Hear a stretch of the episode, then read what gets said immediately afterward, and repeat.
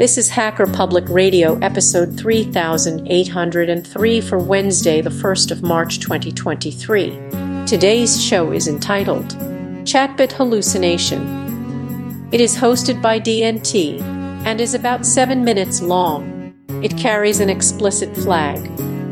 The summary is The Inevitable show featuring a segment written by the Chatbot Chat.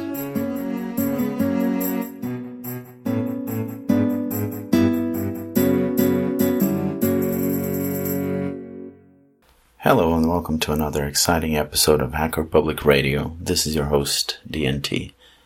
Today we're talking about ChatGPT a little.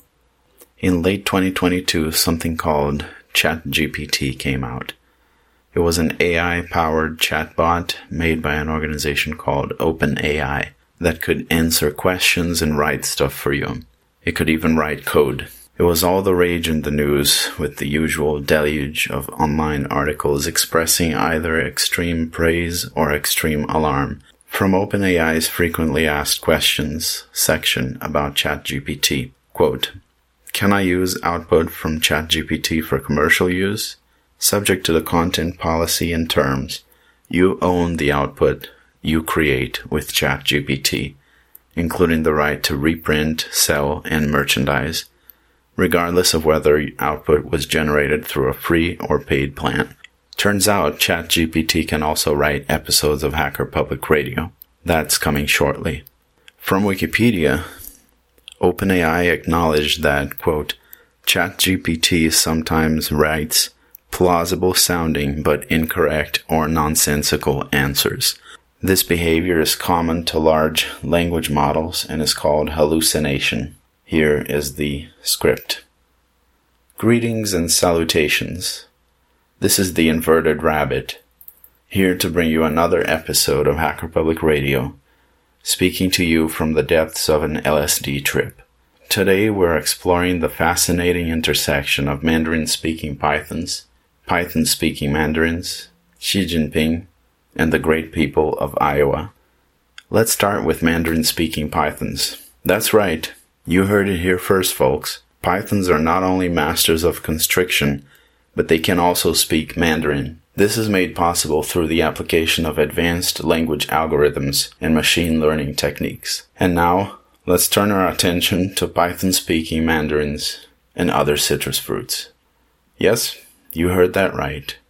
These fruits are not just delicious and juicy, they are also able to communicate with Pythons using the Python programming language.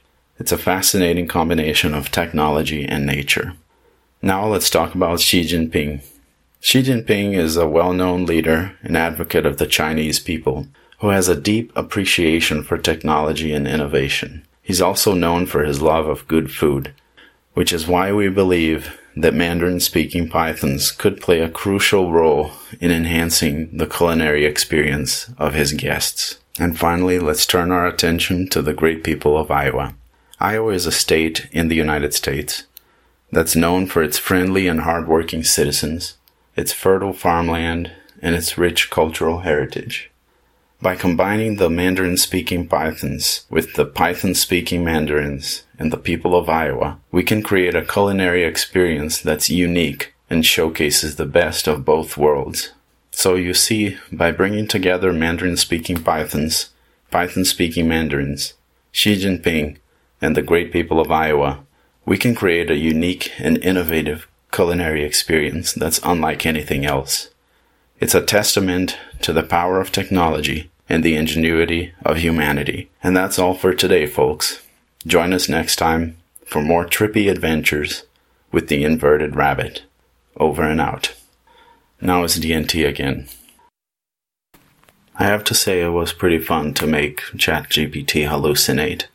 And I think ChatGPT had a good time too. I didn't write down the prompt I used to get this output. And I actually cheated a little bit and I merged in here one paragraph from another script that it wrote. There has actually been some debate about the matter of uh, whether anyone can have rights over the output of ChatGPT if ChatGPT doesn't actually have rights over the training data it used. We, of course, don't care because we want free culture anyway, so let's not waste time on that matter. Recently, there was some controversy in the chess world when a chess player accused another of cheating. Reading about the subject, I came across an article in which the accuser, Magnus Carlsen, said he and other top players will sometimes play a second best move just to force their opponent off book. That is, to force them away from a well known game progression and force them to be creative. The idea is that in that type of game, a player like Magnus Carlsen stands to win. I think making ChatGPT hallucinate shows how these AI chatbots, at least today, are simply imitators, and just as with human imitators, they fall apart under pressure and quickly show how they don't actually know what they're saying, if that makes sense. The problem is, for much longer than OpenAI has been training ChatGPT, we have been training ourselves and each other to be imitators. We're using words, patterns, and styles that others see as smart or fashionable, and maybe we use them without even understanding why they're smart or fashionable. At this game, I think computers will overcome us, just like before them, machines overcame us at our manual tasks. So, perhaps like Carlsen, the chess player, we too should start playing second best moves every once in a while, just to force the people around us to be more creative, not only when they speak, but even when they listen. So, if you're like me and you see things around you and you can't help but think about it, maybe make connections, maybe even form some theories, if you're just fascinated with that new type of joiner you've been learning about, or if you're just so sure you have discovered the ideal X window manager for you. Maybe you live with your partner and he or she just can't stand your observations anymore. Record an episode of Hacker Public Radio. We'll listen to it. To do that, go to hackerpublicradio.org, click Give Shows, have a read, and when you're ready, click Upload. Thanks for tuning in and come back tomorrow for another exciting episode of Hacker Public Radio. You have been listening to Hacker Public Radio at hackerpublicradio.org. Today's show was contributed by a HPR listener like yourself. If you ever thought of recording a podcast, then click on our contribute link to find out how easy it really is. Hosting for HPR has been kindly provided by anhonesthost.com the Internet Archive, and rsync.net.